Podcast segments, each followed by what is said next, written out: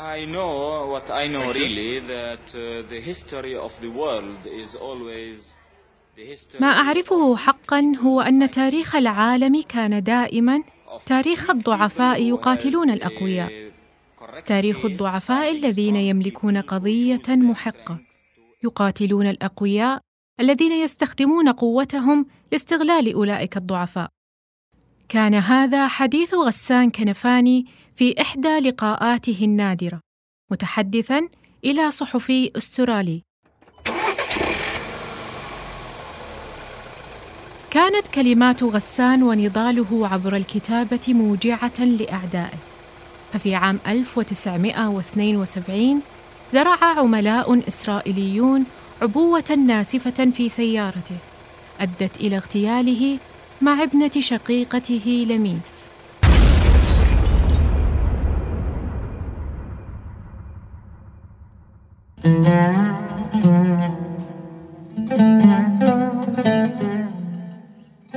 أهلا وسهلا بكم في الموسم الأول من بودكاست السارق والذي نتناول فيه مجموعة من أهم الروائيين الذين أثروا في الروائي العربي المعاصر. نتحدث فيه عن تقنياتهم الروائية كيف كتبوا وما هي أدواتهم في حرفتهم. حرفة الرواية.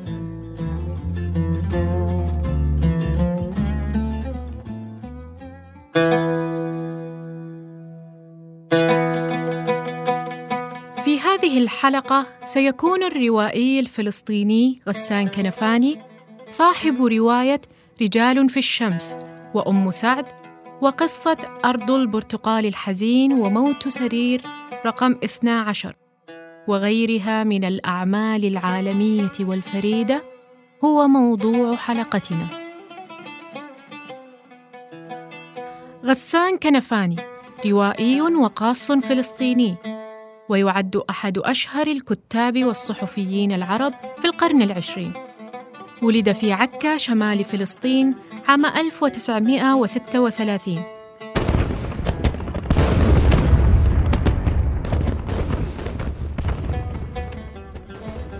وحين كان عمره 12 سنة جرى الهجوم الأول على مدينة عكا.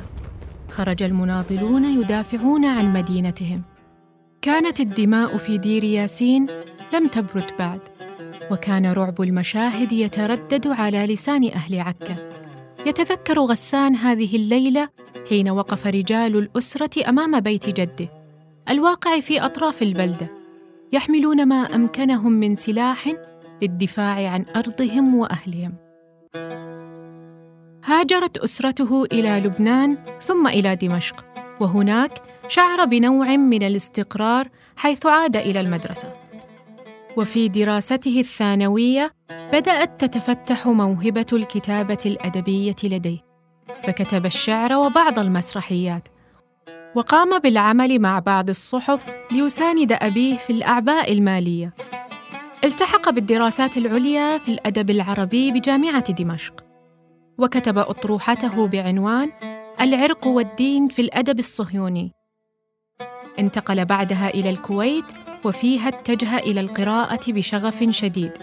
يقول إنه لم يقرأ في حياته كما فعل هناك.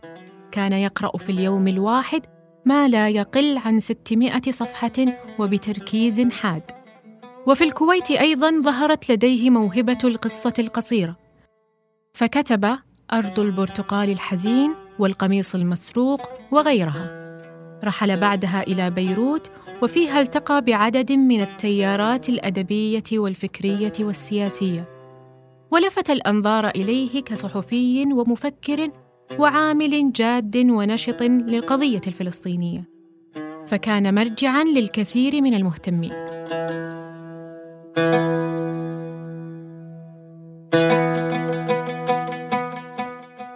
رجال في الشمس. هي أول روايات غسان والتي تظهر معاناة الشعب الفلسطيني بعد نكبة عام 1948 تحكي الرواية قصة أربعة نماذج من أجيال مختلفة. ثلاثة رجال فلسطينيين من أعمار مختلفة. أبو قيس ومروان وأسعد. اختاروا الهجرة إلى الكويت بطريقة غير شرعية. وصلوا إلى البصرة بحثاً عن الخلاص. وصادفوا أبا الخيزران السائق الذي سينقلهم معه على شاحنة الماء. يصف لنا غسان الشخصيات الرئيسية الثلاثة ببراعة. فهم من أجيال ومستويات ثقافية واجتماعية مختلفة. يحملون أحلامهم المتباينة إلى وجهة واحدة وهي الكويت. الشخصية البطلة في الرواية هو أبو الخيزران الذي قدمه غسان بجرأة وسمات مختلفة عن البقية فهو رجل يعبأ بالمادة فقط. القرش يأتي أولاً ثم الأخلاق. وافق أبو الخيزران أن يقوم بتهريب الثلاثة في شاحنة ماء من البصرة إلى الكويت ووعدهم أن يوصلهم سالمين لكن ذلك لم يحصل. فقد أوصلهم للموت ولم يكتفي بذلك بل سرق جميع ممتلكاتهم. يستخدم غسان المونولوج أو الحوارات الداخلية حتى يكشف عمق هذه الشخصيات ويعود من خلالها إلى ذكرياتهم ليبين لنا كيف تكونت معاناتهم وخيباتهم وأحلامهم. فمثلا يقول أبو القيس إحدى الشخصيات الفلسطينية الثلاثة محدثا نفسه في السنوات العشر الماضية لم تفعل شيئا سوى أن تنتظر. لقد احتجت إلى عشر سنوات كبيرة جائعة كي تصدق أنك فقدت شجراتك وبيتك وشبابك وقريتك كلها.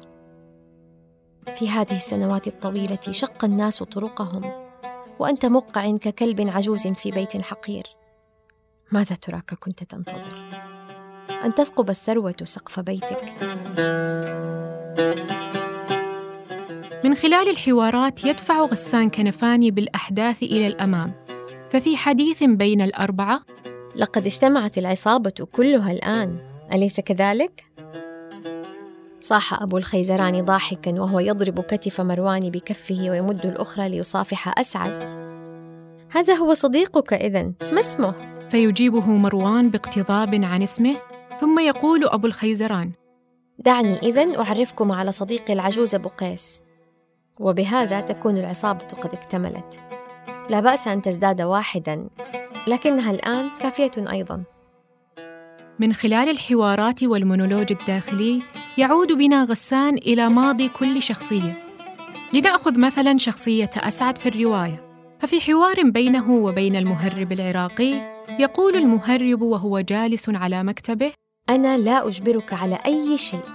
أنا لا أجبرك. فيرد أسعد. ماذا تعني؟ ويجيبه المهرب. أعني أنه إذا لم تعجبك شروطنا فبوسعك أن تستدير وتخطو ثلاث خطوات وستجد نفسك في الطريق. هنا يتوقف أسعد ويحدث نفسه. الطريق. أتوجد بعد طرق في هذه الدنيا؟ ألم يمسحها بجبينه ويغسلها بعرقه طوال أيام وأيام؟ كلهم يقولون ذلك. ستجد نفسك على الطريق. ويتذكر أسعد الرجل الذي هربه من الأردن إلى العراق قبل ذلك. حين قال له ما عليك إلا أن تدور حول الاتش فور لا بأس أن تضرب قليلا إلى الداخل. أنت ما زلت فتى وبوسعك أن تتحمل قليلا من القيض. ثم عد وستجدني بانتظارك على الطريق. يتذكر كيف سمع هذه العبارة من قبل. ستجد نفسك على الطريق بنفس الغموض المخادع.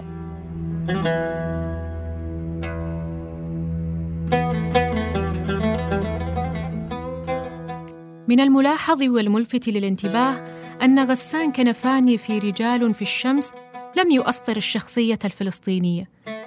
بل نجده جريئا في كشف شخصية الخائن أيضا. يقول الكاتب والمترجم محمد آية حنا الكتابة عن القضية لا يمكن أن يتطلع بها الملائكة. ليس الملائكة هم من يكتبون عن القضايا. ليست محاولة تصوير الفلسطيني على أساس أنه ملاك كائن لا يخطئ ولا يد له فيما وقع ولا أي شيء وإنما عالج الأمور ببساطة أكبر. حاول أن يؤنسن الفلسطيني أن يخرجه من عملية الأسطرة التي قد تنزع به إلى تحويله إلى مجرد خرافة إلى أن يعطيه حياة فعلية حياة كباقي البشر. هل في هذا الفعل إساءة للشخصية أو النضال الفلسطيني مثلا؟ الفلسطيني أيضا يخطئ الفلسطيني أيضا بشر. لهذا فشخصياته التي ابتكرها شخصيات قد تبدو عادية جدا.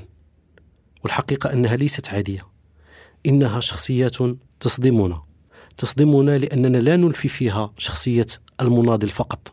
لقد حول الإنسان الفلسطيني البسيط من شخص يعيش فقط وسط تصور نضالي إلى شخص يناضل ولكن في نفس الوقت يناضل نضالاته الصغرى المرتبطة بحياته الصغرى والتي قد تؤدي به إلى أن يصير إلى أن ينقلب إلى الجزء الآخر إلى أن يصير خائنا. لا يحاول غسان كنفاني دمدجة شخصياته بحيث يجعلها شخصيات نموذجية تعبر عن أشخاص لا وجود لهم في الواقع وإنما يقدم أبطالا عاديين أبطالا يخطئون أبطالا يحاولون رسم دروب حياتهم الشخصية الصغيرة ضمن هذه هذه التشابكات العامة التي تعيشها فلسطين وأرض فلسطين وأيضا في خضم سعيهم في نضالهم السياسي يناضلون لأشياء بسيطة جدا وصغيرة جدا. إن ما فعله غسان هو أنه ارتقى بالشخصية الفلسطينية الروائية إلى مستوى إنساني أعلى.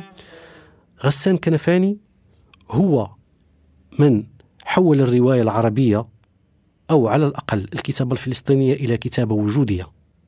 الكتابة الوجودية بالمعنى الذي عرفناه مع سارتر وكامي وغيره حيث الأبطال أيضا يمكن أن يكون تاف... يكونوا تافهين.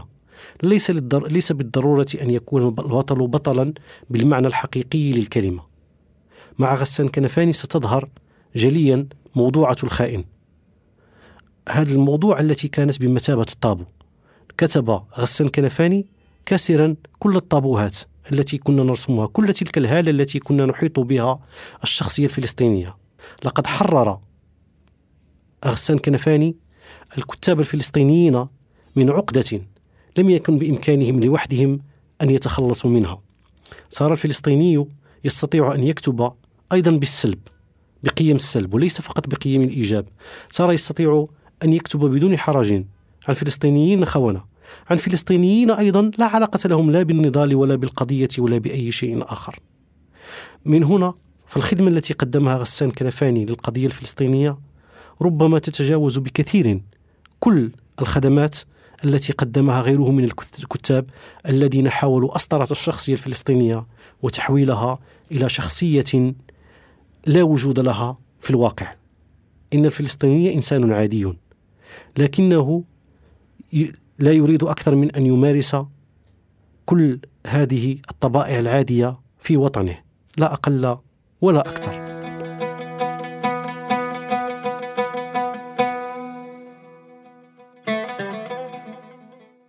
بعد نكسة 67 بعامين وبعد انقطاع طويل عن الكتابة كتب غسان كنفاني رواية أم سعد مهداة لها.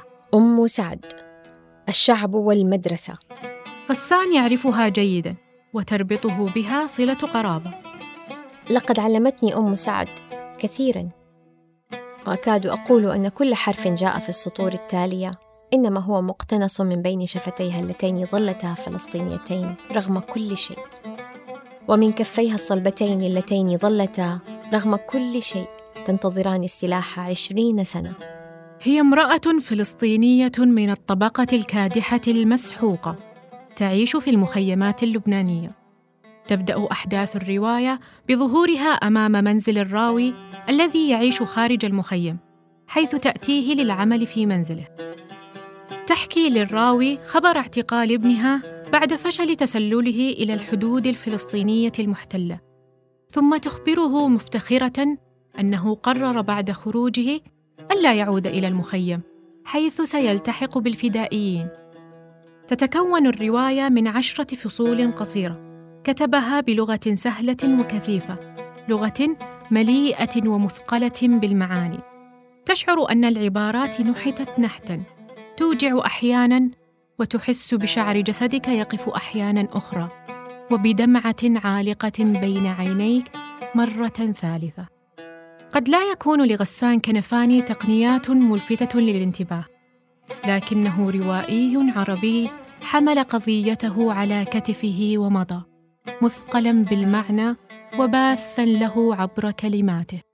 ربما كان المتوقع ضمن سردية شعب يبحث عن حقه الضائع يطرح مسائل هويته أن تنتصر الكتابة الملحمية والكتابة الشعرية الكتابة الملحمية والكتابة الشعرية التي هي أقرب إلى أن تعبر عن حالة هذا الشعب.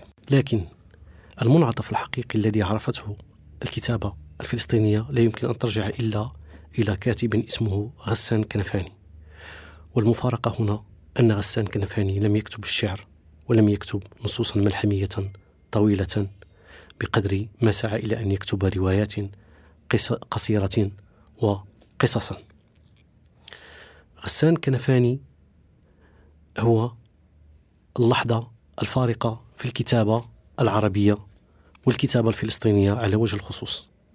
هو من حول الكتابة من قصائد مطولة وسرود طويلة تحاول أن تحتفي بالفلسطيني وأن تبني شيئا ما أسطورته إلى نصوص قصيرة كثيفة المعنى صادمة. أشبه ما تكون بالصفعة. والصفعة تحديدا هي منطلق روايته الأشهر رجال في الشمس.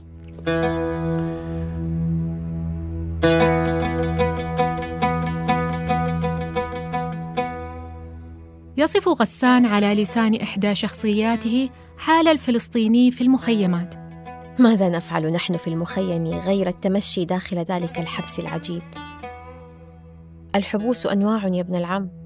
أنواع المخيم حبس وبيتك حبس والجريدة حبس والراديو حبس والباص والشارع وعيون الناس أعمارنا حبس والعشرون سنة الماضية حبس والمختار حبس.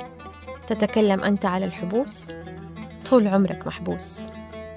أنت توهم نفسك يا ابن العم بأن قضبان الحبس الذي تعيش فيه مزهريات؟ حبس. حبس. أنت نفسك حبس. وفي مشهد ملفت ومليء بالرمزية والمعنى يصف الراوي حادثة وقوع سعد مع رفاقه تحت حصار شديد في منطقة بعيدة عن المخيم. تفصله عن أمه مسافات طويلة. كانوا قد حوصروا إلى أنهم احتفظوا بمكمنهم هادئين. وقدروا أن الحصار سينفك بعد ساعات. ترددوا بين اللجوء إلى القرية المجاورة وتعرضهم للخطر أو الكمون في مكانهم فقرروا البقاء. لكن الحصار امتد اياما حتى أنهكهم الجوع.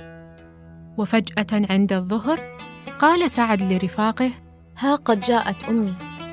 نظر الرجال إلى رأس الطريق الضيق المنحدر كالثعبان من التلة. وهناك رأوا امرأة في ثوبها الريفي الطويل الأسود تنزل قادمة صوبهم تحمل صره على رأسها. بدت لهم عجوزا في عمر أم سعد وفي قامتها العالية الصلبة ومن خلال الصمت المخيم كصمت الموت كان صليل الحصى تحت قدميها العاريتين يسمع كأنه الهمس.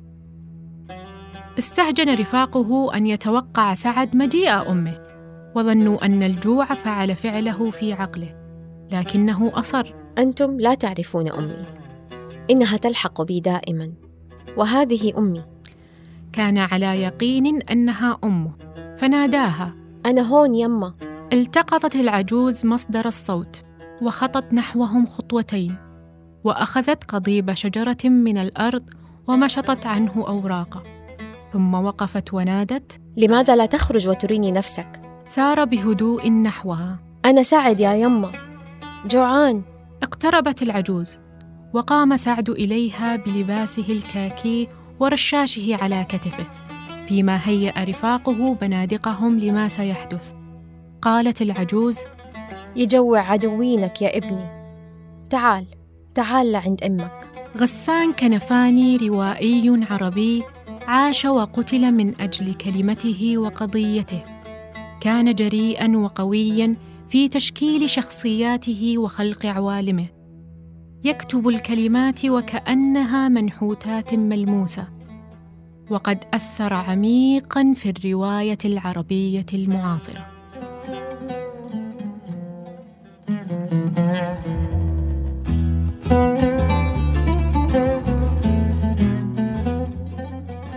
الرواية صنعه ولكل صنعة قواعد وأصول. وبالممارسة تصقل المواهب. وبالكتابة المرة تلو المرة يعثر الكاتب على تقنياته وصوته الخاص. تم إنتاج هذا البودكاست بدعم من مبادرة دعم المحتوى بمركز الملك عبد العزيز الثقافي العالمي بالظهران إثراء. في الختام شكرا لضيفنا الكاتب والمترجم محمد آية حنة ولقارئة الاقتباسات الأستاذة داليا تونسي. وهذه تحية مني أنا خلود دباسي ومن فريق الإعداد في كولاج للفنون. وطابت أوقاتكم.